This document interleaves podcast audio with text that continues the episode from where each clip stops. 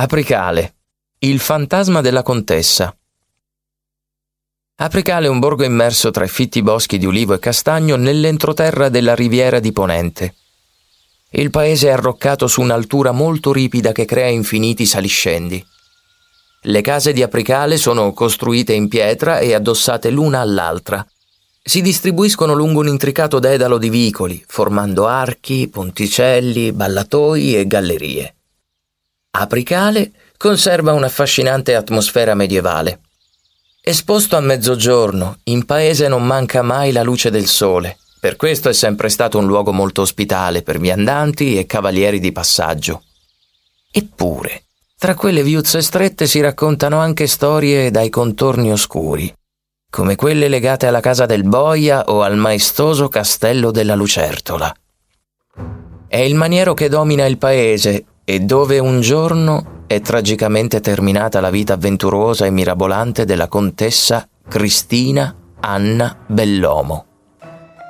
La contessa in realtà non era una contessa, ma una poverissima lavandaia, settima figlia di un'umile famiglia di contadini. La fanciulla si sposò con un giovane del paese che però presto la lasciò sola. L'uomo dovette scappare in America per sfuggire alla prigione. Così Cristina si rimboccò le maniche e decise di raggiungere la vicina città di Nizza per trovare lavoro presso qualche ricca famiglia francese. Cristina era una bellissima fanciulla dal fascino intrigante e in poco tempo conquistò il cuore del vecchio conte de la Tour.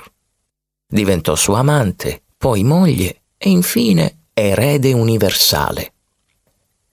Era l'epoca della Belle Époque, l'ormai contessa Cristina si inserì perfettamente nella vita inebriante dei salotti di Parigi. Tra incontri d'arte e calici di champagne, la fanciulla diventò addirittura una spia al servizio della Francia. Venne inviata in Russia, alla corte dei Romanov, eppure il nipote dello zar si innamorò di lei. Astuta e coraggiosa, Cristina fu una spia internazionale che compì missioni fino in Giappone. Ma un giorno la bella contessa, per nostalgia del suo piccolo paese, decise di tornare ad Apricale. Ormai con il titolo nobiliare Cristina poteva vivere all'interno del castello, ma fu proprio lì che invece trovò una tragica fine. Era il pomeriggio del trenta maggio millenovecentoquattro.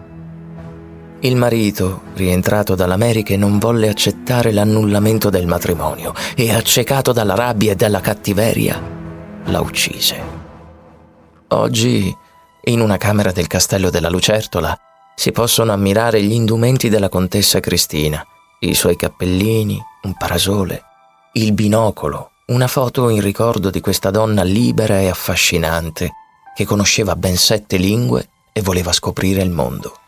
Ma fu uccisa dalla cattiveria e stupidità di suo marito.